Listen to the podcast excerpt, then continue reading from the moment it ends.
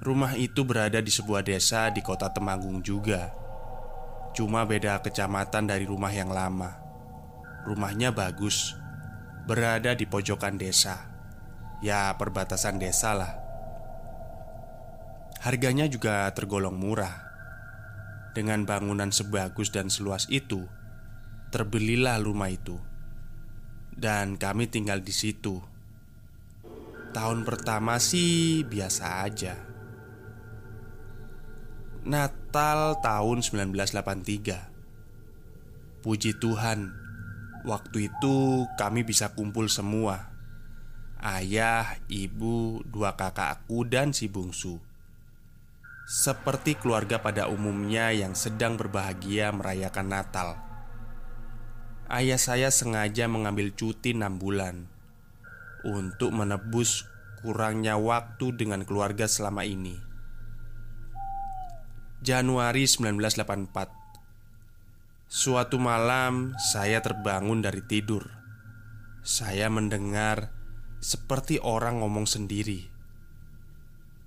Dengan nada berbisik dan tempo yang cepat Kayak sedang berdoa gitu. Suaranya dari luar kamar. Dekat sekali Seperti di balik tembok dan memang benar Suara itu sepertinya di balik tembok. Diiringi dengan suara orang memukul tembok. Suara mendesis itu sepertinya bukan suara orang dewasa. Tiba-tiba Ngapain dek? Suara ayahku. Saya spontan langsung keluar Di tembok samping pintu. Ternyata Si bungsu nendang-nendang tembok sambil meracau tidak jelas. Di situ saya malah sedikit tertawa. Shh, kata ayahku. Konon orang yang sleepwalking nggak boleh dibangunin. Si bungsu dituntun oleh ayah menuju kamar. Keesokan harinya, waktu sarapan, Si bungsu malah jadi bahan percandaan. Sampai dia nangis Sambil megangin kakinya. Ternyata jempol kakinya luka. Kukunya terkelupas. Mungkin karena nendang-nendang tembok semalam. Hari itu pun berlalu. Selang kira-kira 2-3 hari Ada hal aneh lagi terjadi Tengah malam pintu kamar ada yang membuka. Saya yang satu kamar sama kakak terbangun. Dan ternyata itu ibu saya. Kenapa bu? Kata kakak saya. Tapi dia tidak menjawab. Dengan langkah lembut Dia duduk di depan cermin di kamar kami dia mengambil sisir dan menyisir ujung-ujung rambutnya.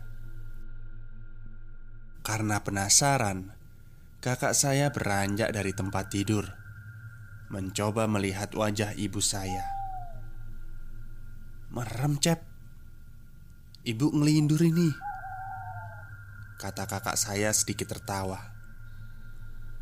Dan tiba-tiba ibu bilang, Aku atau kamu yang pergi Dengan dialek Temanggung.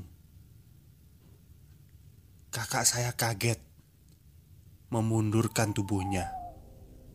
Bersamaan dengan itu Ibu saya berdiri Dan berjalan keluar kamar. Ayo Cep, ibu dilihat Kata kakak saya. Kita ikutin tuh jalannya Ternyata dia jalan menuju kamarnya. Keesokan harinya, kita tanya dong ke ibu. Tapi ibu bilang nggak tahu. Emang kalau orang ngelindur nggak kerasa ya. Kami masih belum ngeh dengan pertanda-pertanda itu. Soalnya habis kejadian ibu ngelindur itu Gak ada lagi yang sleepwalking alias tidur sambil berjalan.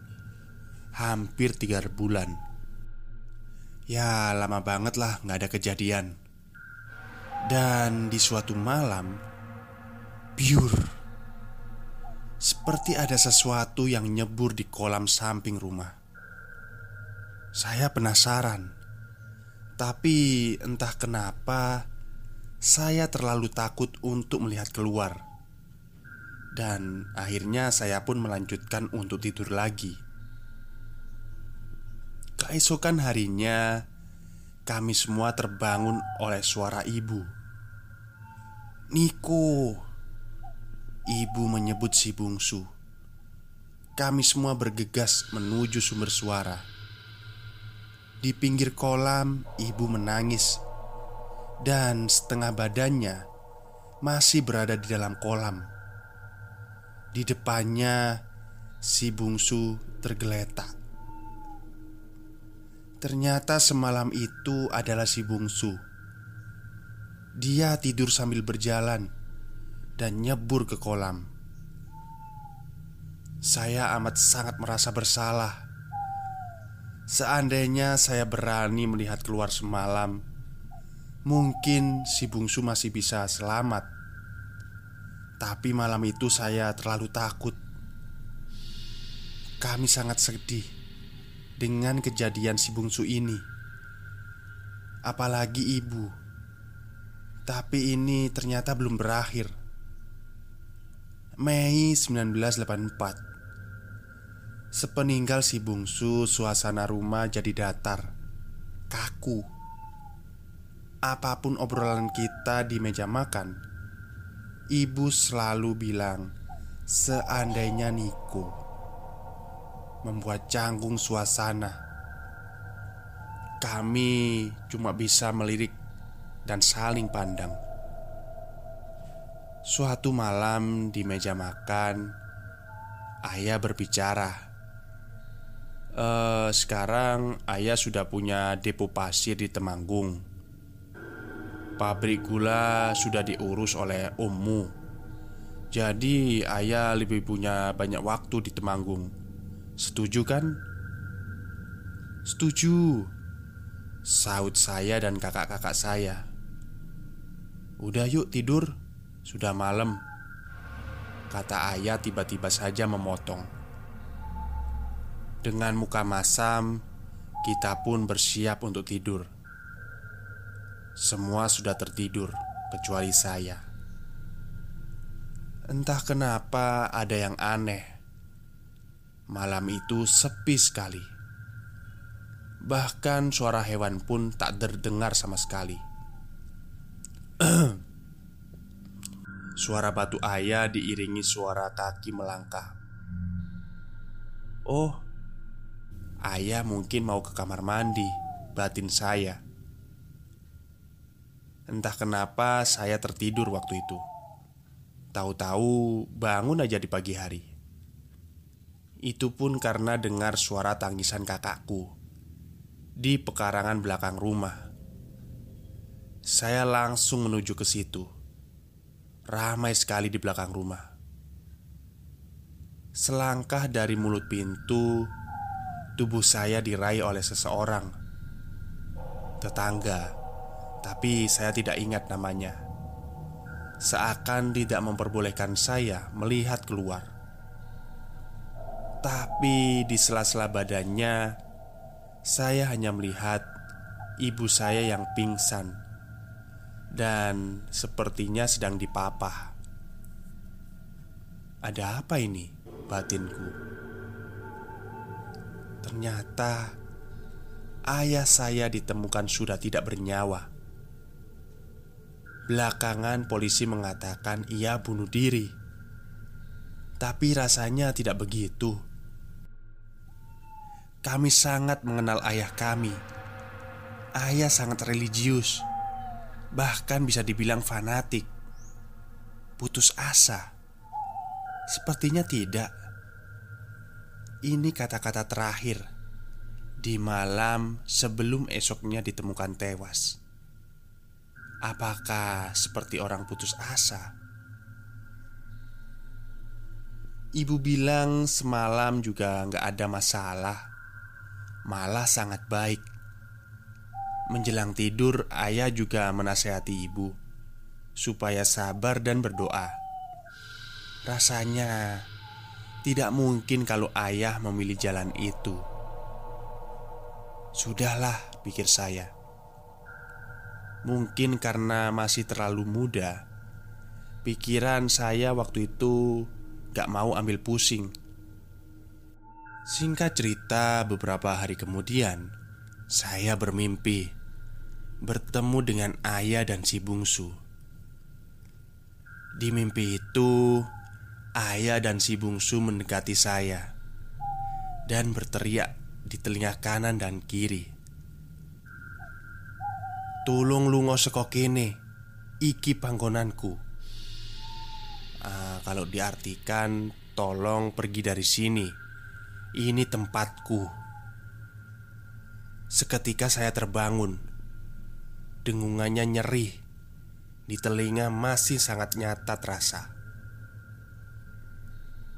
Di mimpi itu, ayah dan si bungsu fasih berbahasa Jawa.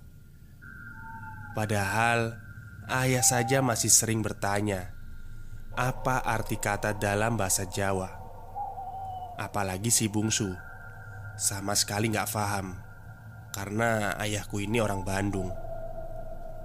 Saya menangis. Saya lompat ke ranjang kakak yang ada di sebelah saya.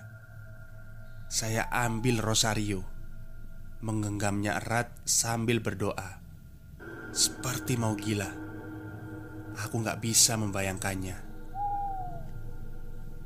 Saya benar-benar tidak tidur sampai matahari terbit. Keesokan harinya pun Saya tidak mampu bercerita kepada ibu. Selain hanya mimpi. Saya takut kalau menambah kesedihan di keluarga kami. Hari itu saya berangkat ke sekolah seperti biasanya. Di kelas, saya benar-benar tidak fokus, seperti ada yang mengganjal di hati.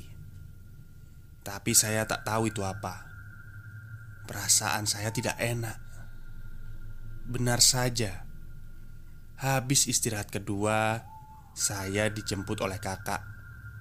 Dicuru pulang, ibu katanya sakit. Ibu, kenapa, Kak? Udah kita pulang dulu aja Pokoknya tadi ibu nyariin kamu terus soalnya. Kata kakakku sambil menggeret tanganku tergesa-gesa. Sampai di rumah Ibu sudah terbaring di ranjang Dengan Pak Mantri. Singkat cerita Hari itu ibu saya jatuh di kamar mandi dan lumpuh seketika. Kata Pak Mantri sih stroke tapi aneh Soalnya Paginya masih sehat-sehat saja. Masih buatin saya sarapan Pak Mantri bilang Sarafnya mati sebelah. Jadi Dari mata kanan Sampai kaki kanan Sudah sulit digerakin. Dan dalam jangka dua minggu Semua syaraf mati total kami sempat ke rumah sakit dua bulan. Dan ibu mulai bisa ngomong Walau masih pego gitu. Saya sih pengennya ibu dirawat dulu sampai sembuh. Tapi beliau selalu minta pulang. Padahal belum bisa jalan juga. Harus pakai kursi roda. Akhirnya ibu dibawa ke rumah di rumah ibu dirawat seadanya. Paling didatengin mantri dua minggu sekali. Maklum Semenjak ditinggal oleh ayah Perekonomian kami memburuk. Kakak pertama cuti kuliah. Sampai akhirnya nggak pingin nerusin lagi. Kakak Kakakku yang kedua baru saja lulus SMA Dan masih menganggur Sementara saya masih SMP Kita cuma ngandelin uang dari kiriman saudara di Bandung Pokoknya berat banget buat dipikiran saat itu. Dalam usia saya yang sangat muda, itu adalah hal yang terberat. Setiap hari saya dan kakak-kakak saya bergantian merawat ibu Dari mandiin, makan, sampai bersih-bersih rumah. Kita juga bergantian jagain ibu kalau malam. Rutinitas itu berjalan kira-kira dua bulanan mungkin Kalau nggak salah. Sampai di suatu malam Pas giliran saya yang jaga di kamar ibu jadi posisinya ini ibu tidur di ranjang Dan saya di lantai beralaskan kasur Saya terbangun dan mendapati ibu tidak ada di ranjangnya Padahal kan ibu nggak bisa jalan Saya keluar dari kamar Dan manggil Bu, Bu Suasananya gelap Saya takut sekali Semoga yang saya pikirkan tidak terjadi. Saya bangunin kakak. Mas, ibu nggak ada di kamar. Ngaco kamu, kata kakak saya. Ayo cari. Kami keliling ruangan. Tidak butuh waktu lama kami mencari. Ibu sedang duduk di ruang tamu, menghadap keluar dengan jendela terbuka. BTW ini memang tempat favorit beliau dulu Waktu masih sehat Tapi aneh Ibu bisa jalan dan buka jendela.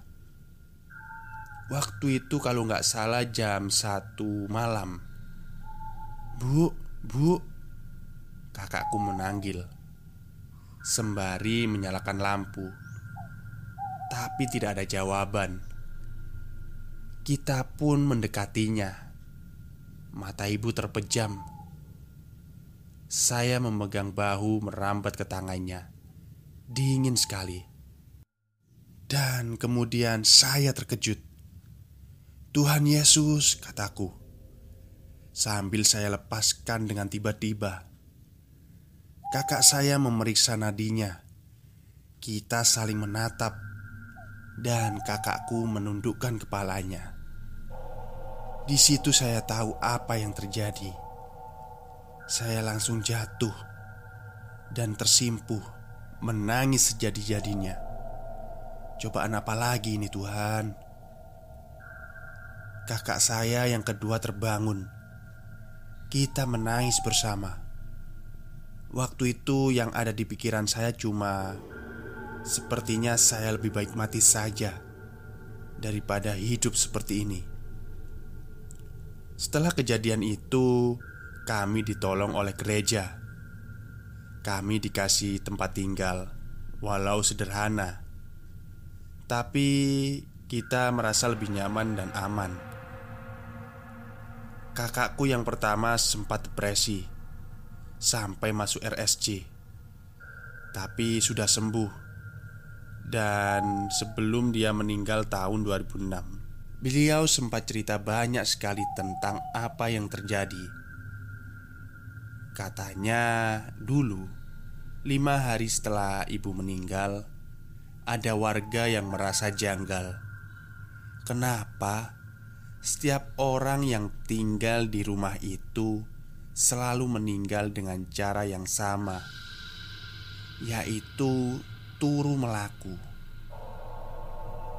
Karena penghuni sebelumnya juga begitu Bahkan lebih ekstrim Ada yang sleepwalking sampai jalan raya Membacok dirinya sendiri Dan berujung pada kematian Dan hal itulah Yang mendorong kakak saya Kenapa waktu itu nyuruh kita semua pindah ke gereja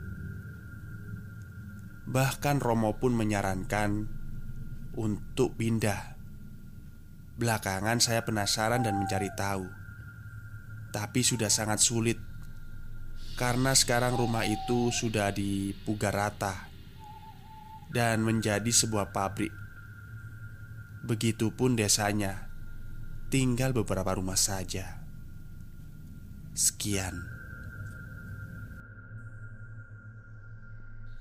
Oke, terima kasih kepada seluruh pendengar podcast Horror Night Story yang sudah mendengarkan cerita saya.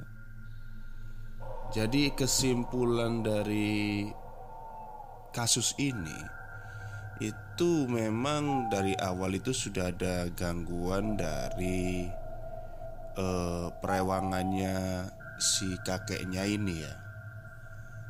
Tapi kayaknya nggak seberapa parah bertambah parah ketika mereka menempati sebuah rumah ya yang dibeli itu yang berada di pojokan itu. Oke, mungkin itu saja yang bisa saya ceritakan malam ini.